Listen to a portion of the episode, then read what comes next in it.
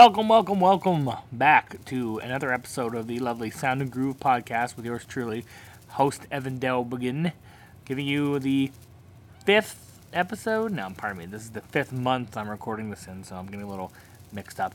This is the third episode of 2016 for the Sound and Groove podcast, which uh, you can find on musicofevansmind.blogspot.com, but exclusively otherwise hosted by notthepublicbroadcaster.com, a great website you should check out for articles about sports, culture, politics.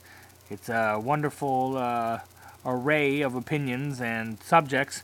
Anyhow, this is a follow up to the theme from my last episode, the one that came out a couple weeks ago, about uh, royal songs, that meaning music that refers to titles of royalty or rulers, kingdoms, empires, you name it.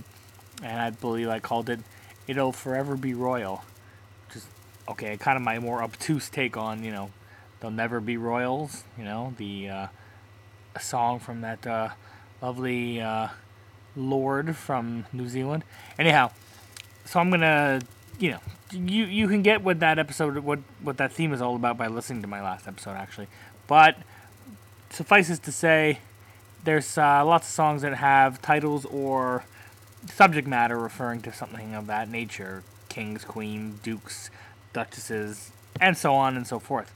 I hope you understand. Anyway, I'm going to kick it off with a song called Stepping Out Queen from Van Morrison, a truly great artist, one of my favorites. At his best, one of the true geniuses of uh, soul of any kind you want to name it. I mean, it's not Memphis soul, it's not gospel, but he uh, fused a lot of different things coming from North Ireland. You know, uh, Celtic music, the gospel, country and western, R and B, jazz. That was all his uh, forte. Every one of those things, and uh, he had a bit of a comeback artistic statement, masterpiece of an album to me, in 1979 called "Into the Music," and uh, this is what that's a track off of. After a few years of sort of uh, more, I guess, inconsistent releases and uh, not huge critical praises, he came out with this one. Sort of reestablished his spiritual side, kind of an awakening, almost like a Christian rebirth.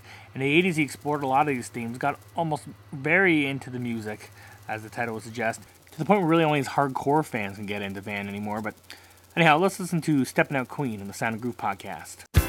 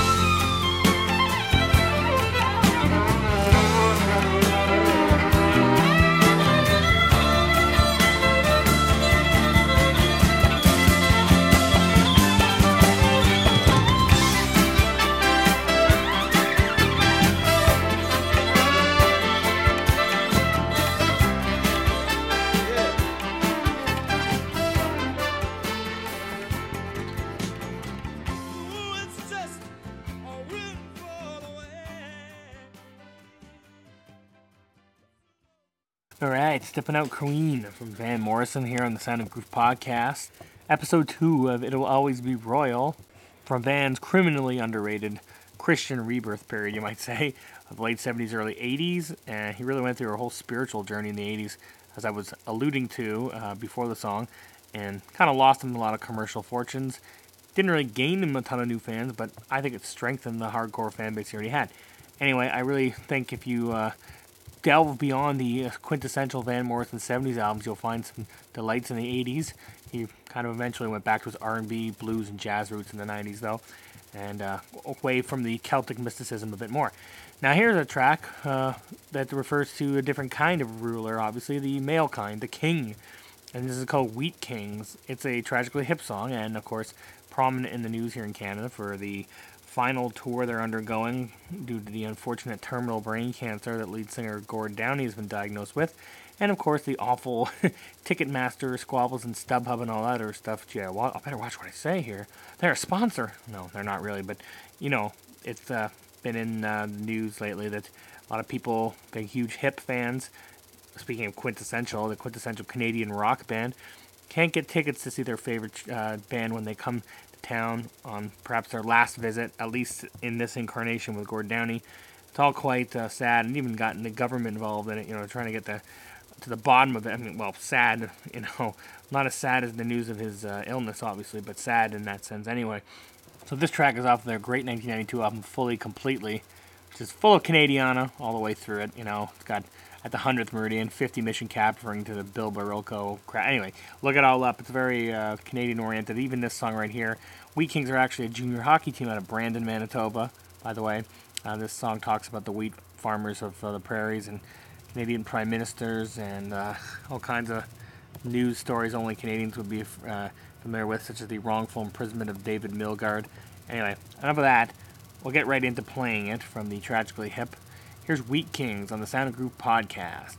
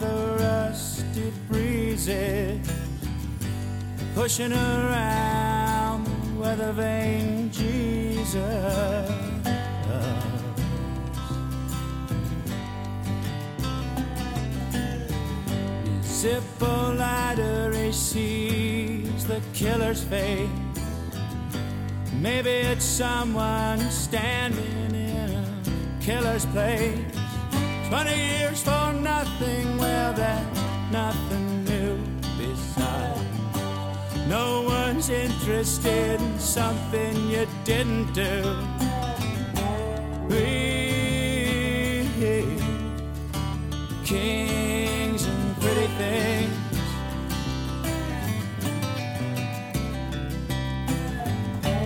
Let's just see what the morning brings.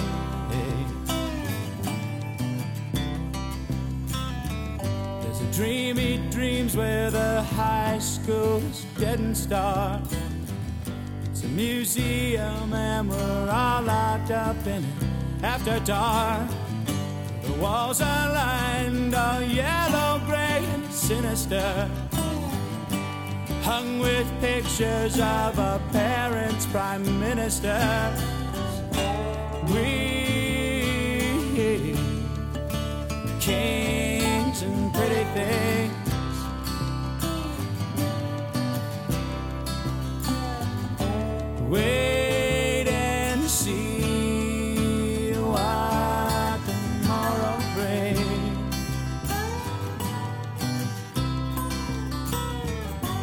Breaking story on the CBC. A nation whispers we always knew that he'd go free. Fredo, there was the Tragically Hip with Wheat Kings, one of their many staples on classic rock or, you know, even modern rock radio in Canada.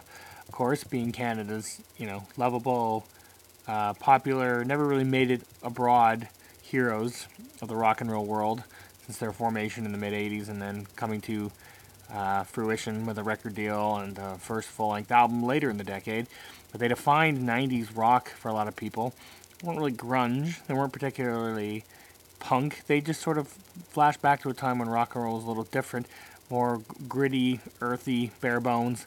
Kind of like Canada's version of CCR, just with maybe a little bit more the musical chops, maybe not quite the songwriter or the vocalist of the command of John Fogerty, but Gord Downie, with his uh, very uh, poetic and uh, interesting lyrics, kind of echoes a lot of what's been what's been great about Canadian music and the you know lyrics of people like Neil Young or Gordon Lightfoot, and also in uh, Canada's great tradition of poets and authors too, which he is a obvious fanatic about too. So uh, let's move on. How about that to a band? It's kind of uh, uh, well rootsy too, and maybe if they were Canadian, would be considered bigger than we uh, talk about them now. Critics know them very well from that time, but they are a very uh, kind of long-running band that doesn't get a lot of press or ink, and they're called the Mekons. And they formed in late 70s in uh, England, kind of were the same ethos as the Gang of Four, kind of left-wing political stance, university students, and more of an art collective kind of punk rock group with uh, you know limited musical abilities. They're kind of a little more crude and less danceable and funky than the Gang of Four. Not really at the beginning, you know, your cup of tea if you like the the kind of uh, um, rhythms and stuff that you could get out of the Gang of Four. They're a little different, um, but a few great tracks even in that stage. Now they kind of disbanded in 1982. When they got back together a couple years later, started to explore, you know, maybe a more ragged, punky side of country and bluegrass, and kind of were at the forefront of the alt country movement with an album called Fear and Whiskey, which is a great album, in 1985, and uh, using fiddle, slide guitar, you know, mandolins and stuff, instruments that you never would have heard a punk band touch before. They originated a completely new, adventurous style for the band that they've been going off on ever since uh, with their off and on work. And uh, this was uh, from 1987. This is an album. This comes from an album called uh, Mekon's Honky Tonkin'. It's a track called Prince of Darkness. So let's take a listen to that, and you get a sense of what the Mekons were all about uh, with their exploration uh, as an English band, of course, going in a rootsy country direction and a little bit of English folk, you know, just for your uh, taste buds. And uh, let's get a listen to it right here on the Sound of Groove podcast. It's the Mekons with Prince of Darkness.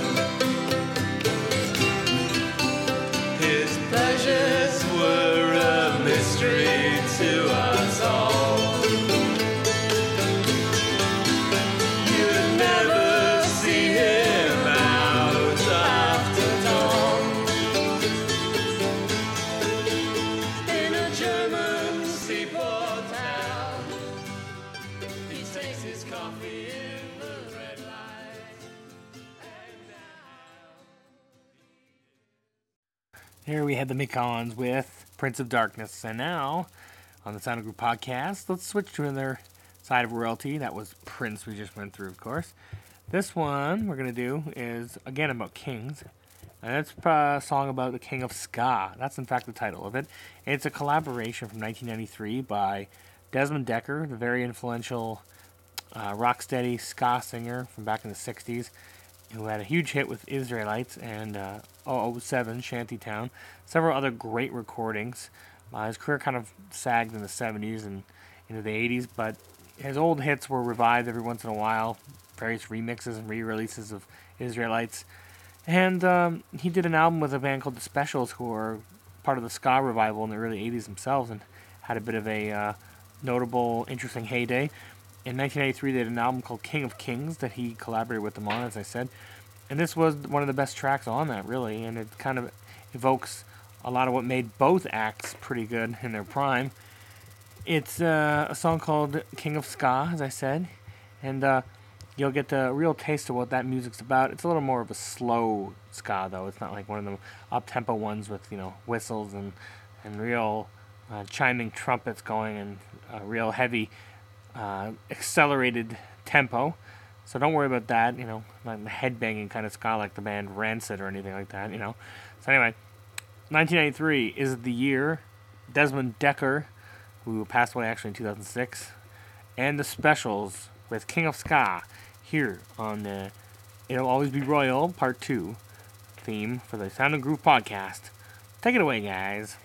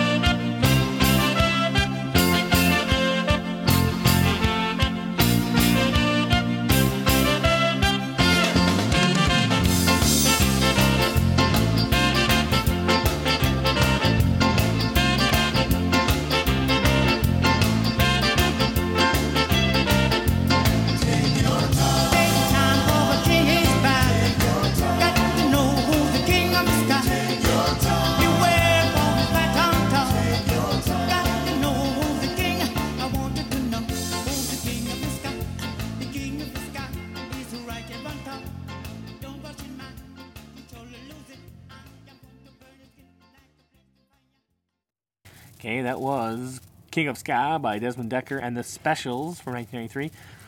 So here we are up next, the Sound and Groove podcast. We've got John Lennon, a solo song, of course, not the Beatles, John Lennon, and it's quite near the end of his recording career, unfortunately, his life as well. From his 1980 sessions leading up to the release of Double Fantasy, see, Lennon had spent five years or so on the shelf, not really doing anything, kind of retreating from the spotlight. A long time to go between albums back then, by the way, it was five years. Pretty much like giving up in the music world and disappearing. He didn't make any appearances or do any collaborations or any kind of recording work in this time, which made the um, disappearance all the more mysterious to people. And they, oh, they knew he, he, where he was and he was alive. But he basically explained that you know he was taking the time to help raise his new son Sean, uh, living a more domestic life. He called himself a house husband, while Yoko tended to their uh, finances, being um, a well trained, well schooled daughter of Japanese bankers. She was quite uh, knowledgeable on how to build Lennon's empire, which after his death became a, practically a cottage industry, and she has made millions and millions and millions off of it. But even then, she was working on it, and Lennon kind of, you know, wrote songs, did some home demos during this time, but he didn't go into a studio until 1980 after writing a slew of songs. Think most of them on a holiday, on a tropical holiday. And he decided he got the itch again to perform, or to at least record. Went back into the studio and worked on an album that he put out with Yoko. For the first time, they did an album that went together and didn't have a companion piece, because you see, well, at least other than their split in the mid 70s, before that, every time Lennon had put out an album, from um, his first solo album, John Lennon Plastic Ono Band, up until Mind Games, there was always a Yoko Ono one that came out with it. And they did a few together, they're mostly, you know, music concrete stuff, for weird sound collages, tape loops, and everything like that. They had done that together and a few other things, kind of like live albums, you know, but there was Unfinished Music Volume 1 and Volume 2. There was uh, the Wedding album. It was all kind of abstract, bizarre, avant garde, nothing like anything Beatles or music fans would have expected or wanted to hear, really. But Double Fantasy was different. Yoko pretty much had the uh, lion's share of stuff. The ha- half of the songs, I guess, uh, were her on vocals, even. So it was really a true collaborative rock album. And Lennon started thinking he could turn her into some kind of new wave singer somehow with the kind of rise of female empowerment in music. But anyway, a lot of these songs made on Double Fantasy, but some didn't. And after his death, they were completed in 1984. Well, not completed necessarily, but a lot of the stuff that was left in the cutting room floor was put out on an album called Milk and Honey. And this is a track off of that. It's called My Little Flower Princess. It's not fully realized. You know, it's obvious there are overdubs to make, and he hadn't completed some of the lyrics, and obviously it would have been built up a bit more. But it's a really charming and, and pretty song, I think, that had a lot of potential. Anyway, let's take a listen to My Little Flower Princess on the Sound of Groove podcast. Two, one, two, three, four.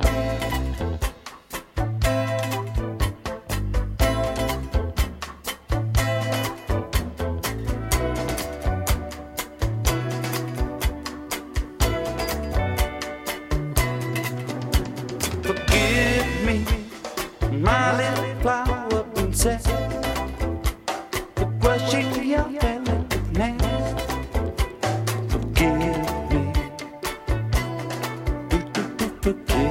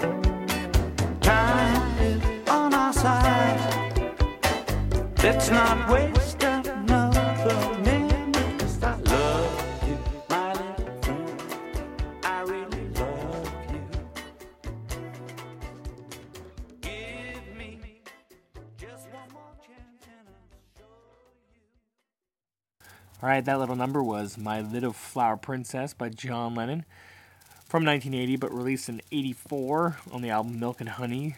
And uh, that track, or that album also had some tracks that were supposed to be on his next solo album. It was probably going to come out in 81 or 82 or something, I would think. And there was Borrowed Time, Stepping Out. A lot of these songs were written and offered to uh, Ringo Starr to record first because the other three Beatles were always helping out good old Ringo from the drums but uh, he didn't really want to go through the recording them after Lennon's death. Didn't have the heart to do it, uh, which is too bad. And anyhow, you got the story behind it all. Lennon's comeback, and then, well, the album wasn't really a high seller at first, and critics were sort of like, yeah, I don't know what to make of this. Is he really what he used to be? But they warmed up to it, and when he was assassinated, just two months after it came out, or so, or a month after it came out, it really spiked interest in the record, obviously, and critically too. I think people started to come around to the fact it was one of his best solo albums. In fact, it was one of the best that Yoko had ever been involved in. That's for sure. Her annoying singing was kept to almost a minimum compared to other works. Yay! Anyhow, let's move on. Here's a track that talks about a particular royal title of nobility, I guess you could say, called a Duke, and uh, played a track uh, with that in it. I think in the last episode, but I'm not sure. But anyway, this is Duke of Earl, which is a very famous R&B song, kind of more of a doo-wop style, from the uh, one-time pretty successful R&B singer Gene Chandler, who's still alive today, almost 79 years old, and it's called Duke of Earl, and this was a number one pop hit. In fact, early in 1962, when it came out, um, I think it was in January of that year, and it really set uh, Gene Chandler on a course to become well known in both the pop and R&B worlds. He had plenty of hits before and after that, but this was the one that defined him that you hear on oldies radio that gets replayed all the time on the AM dial, so you might have already heard it. Uh, if you're not familiar with it, well, I hope you like it anyway. So here's Duke of Earl from 1962 on the Sound of Groove podcast. Duke, Duke, Duke, Duke of Earl, Duke, Duke, Duke of Earl, Duke, Duke, Duke of Earl, Duke, Duke, Duke of Earl, Duke, Duke, Duke of Earl, Duke, Duke, Duke of Earl, Duke, As I walk through this world, nothing can stop the Duke of Earl, and you. You are my girl, and no one can hurt you. Oh no, yes I.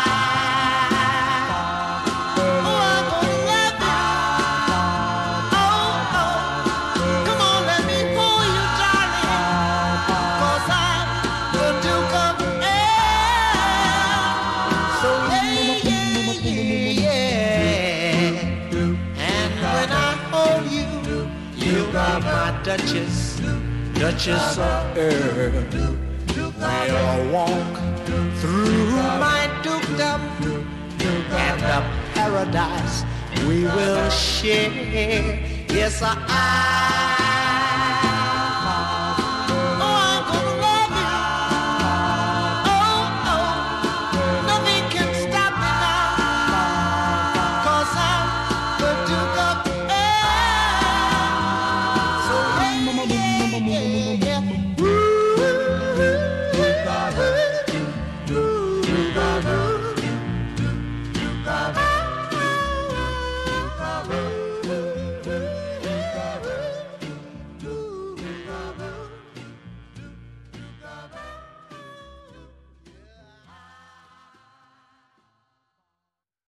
Go, Gene Chandler's big success, Duke of Earl. Now he had some other monster, monster R&B songs, I guess you could say, on the R&B charts. Rainbow, To Be a Lover. Um, also, You Threw a Lucky Punch, which was kind of a response song to You Beat Me to the Punch, which was Mary Wells' hit in 1962 or 63 on Motown. Anyway, he later got into production, did pretty well with that, re- reinvented himself with some disco hits in the late 70s, early 80s. Just uh, kind of a real maverick in the music industry, going going from singer to producer to executive eventually, actually. Mhm. so he, he still shows up on oldies tours once in a while, but comfortable living, I'm sure he's got. Anyhow, Gene Chandler, kind of a minor, unsung R&B legend of the Chicago scene, which was primarily Curtis Mayfield. I mean, this guy collaborated, produced, or wrote for almost every R&B act in that city, including Chandler. But he's another guy we'll get to some other time, I'm sure. I've already put him on several shows. But anyway, there you go. Gene Chandler with the uh, charming Duke of Earl, a huge hit, early 1962. Very much rooted in the doo-wop style, but those things still uh, poke through once in a while in the rather dismal music scene of the early 60s before the British invasion hit North America. So let's move on now to a uh, folk singer, I guess you can call her that, primarily acoustic-based artist named Judee Sill. She wrote some of some songs that were very evocative and had a lot of religious imagery in them. Never truly some kind of Christian convert herself, though very much interested in the whole uh, idea of the the mythical sort of erotic Jesus kind of thing, you know, going on with the Bible and all. She was very into that as part of her uh, main focus of songwriting, of lyrics at least. Having a troubled uh, upbringing childhood with uh, death, deaths in the family and stuff, then later in a kind of a despair a, of a drug addiction in her early adult years, she turned to music after a drug bust. When she was out of prison, made a pledge and turned her life around for a little while at least. She was signed to Asylum Records, and uh, David Geffen was a close friend of hers. She did uh, a self-titled solo album in 1971, and another one in 1973 called Heart Food. And then uh, a follow-up never came. She recorded plenty of songs and was dropped from the label. People think after she had made a comment out of frustration about Geffen at a concert, inadvertently or maybe intentionally revealing uh, he, he, was gay. And uh, that was uh, the hammer came down on her, and uh, she relapsed into drug addiction after some car accidents and pain that she could not deal with, and uh, died of acute cocaine toxicity or something like that in 1979. A tragic story ending ending up that way. After such promise, she had a really unique voice, kind of plain, flat drawl almost midwestern and with a little twang on the end of it. You'll hear it on this particular track. It's called "The Lamb Ran Away with the Crown." Another song that has a bit of sort of biblical imagery toward it, which many songs on there on that album do. Anyway, we'll take a listen to it here on the Sound of Groove podcast. Judee Sill from her 1971 solo debut, one of only two albums she put out in her lifetime. The third came out well after she died in 2005, called Dreams Come True. This is the Lamb away with the crown. So let's take a listen.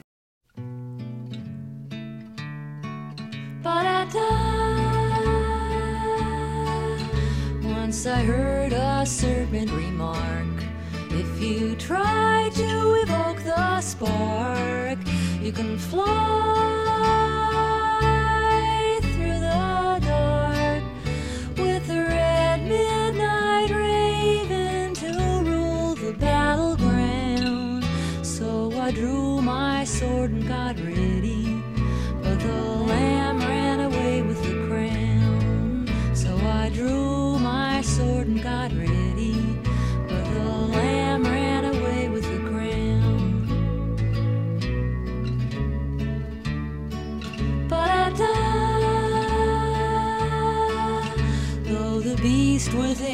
me's a liar. He made me glow with a strange desire, and I wrote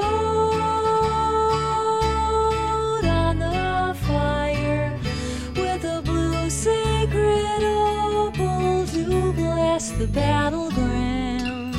But I turned to see its reflection, and the lamb ran away with the crown.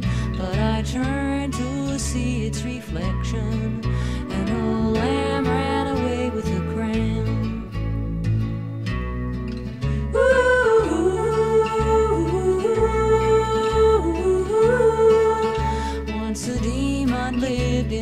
brow.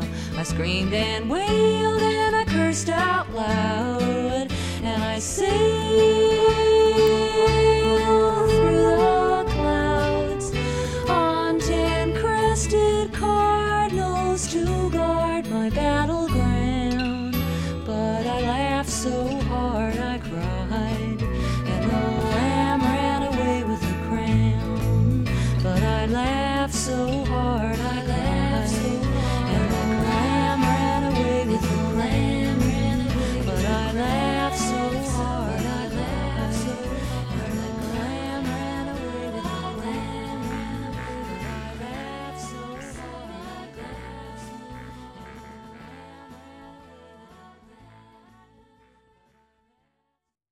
Okay, there was the Lamb Ran Away with the Crown from Judee Sill. As we continue on this Sound of Groove podcast episode, it'll always be Royal Part 2, the third episode of 2016 out of six that are to come, or, well, not six more, but, you know, three more after this one.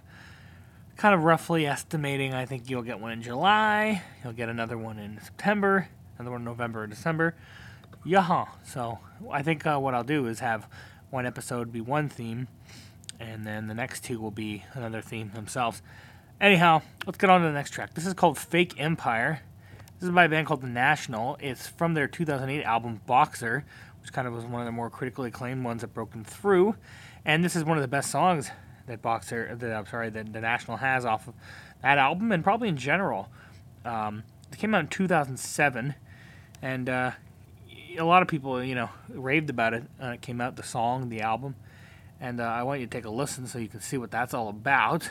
Uh, it's um, Bryce Dessner of the National wrote the song, and said he wanted to write a song with based on a certain polyrhythm, the four over three pattern, which is heard in the piano, and um, you could basically get something like you know a chopsticks sort of thing going on the piano, something very simplistic but a weird rhythm. Is how he explained it. I'm paraphrasing him a little bit. Anyhow, this uh, album uh, Boxer that this track comes off of was the fourth one that the National did, and uh, they're still going. They're still putting out uh, some pretty decent work to this day. Um, four of their albums were included on New Musical Express's 2013 list of the 500 greatest albums of all time. So they have their big fans, and uh, they come out of Cincinnati, Ohio, formed out of there in 1999. So anyway, here we go. Fake Empire by the National on the Sound Group podcast.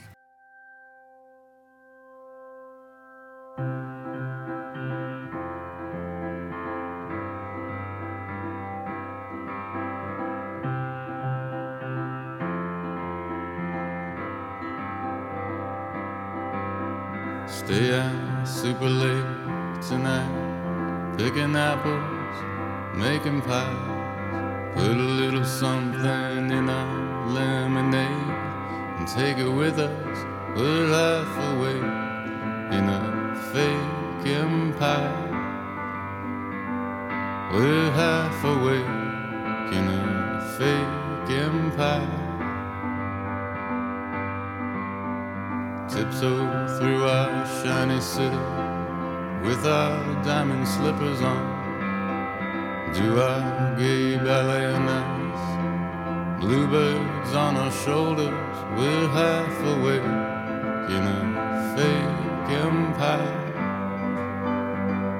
We're half awake in a fake empire.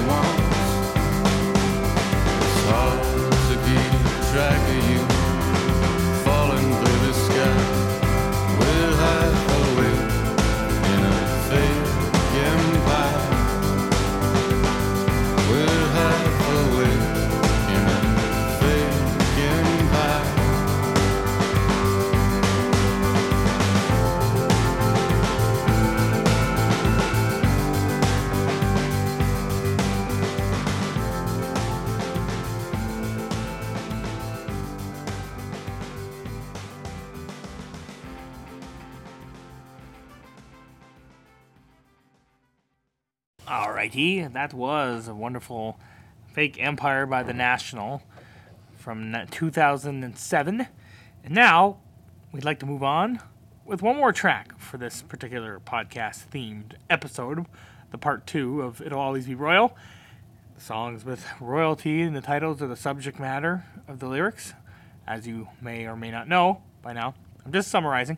Anyway, the last song is Sir Duke. It's a Stevie Wonder track that people might be familiar with out there listening, off of his vaunted double album from 1976, Songs in the Key of Life. His third straight album that won Album of the Year at the Grammys. He was basically lauded by them. They, for some reason, the Recording Arts and Sciences Academy Board always liked to vote for Stevie. Uh, he had taken a year or two off after a uh, near fatal car accident where he was a passenger, obviously, Stevie Wonder. And um, after the groundbreaking trio of albums, Music of My Mind, where I kind of get my blog name from, actually, uh, Talking Book, and Innervisions, He released a less stellar one, uh, but a pretty good one in Fulfillingness' his first finale. And then came this double LP landmark that uh, might have been his best one altogether. It earned ser- several kudos as the album of the year from a lot of publications in '76. Stevie had gotten his creative control from Motown Records in 1971 upon turning 21. And boy, did he ever run with it and turn himself into the most unique soul R&B artist of the 70s, incorporating new sound of synthesizers into his uh, oeuvre. But for uh, songs in the key of life, he went away from recording all the stuff on his own, being the one man band, to bringing in outside musicians again, to recording with session guys. And this track here is a tribute to the greats of jazz and of the big band days, like Duke Ellington. So let's get right to it and play Sir Duke from Stevie Wonder back in 1976.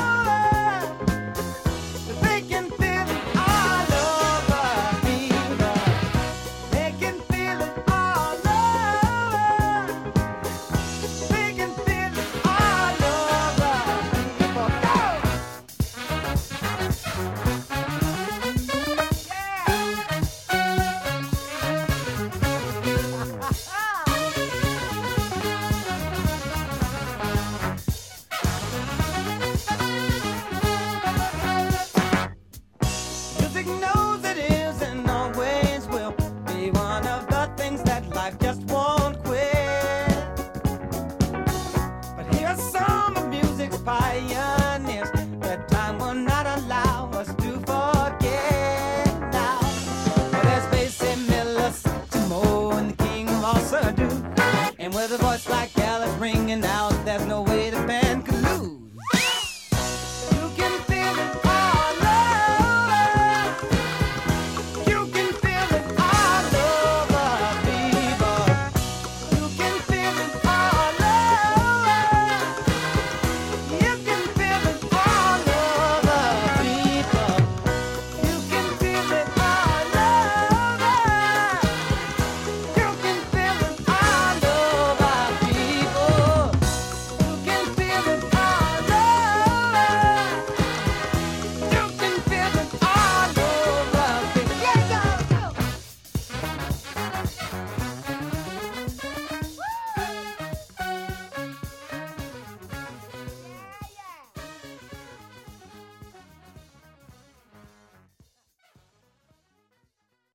Yeah, there's Sir Duke, Stevie's great tribute to the jazz giants and composers and band leaders of yesteryear. A very popular single in its own right, top five pop and R&B hit. Something Stevie, I don't know how many times more you'd get it. Sometimes in the 80s, but then after that, you know, usual infertile period. Anyway, that's the end of this episode, part two of the It'll Always Be Royal theme. I'm glad you could join us on Sound Group Podcast. Until next time, keep tuning in, keep listening, and keep discovering music. Goodbye now.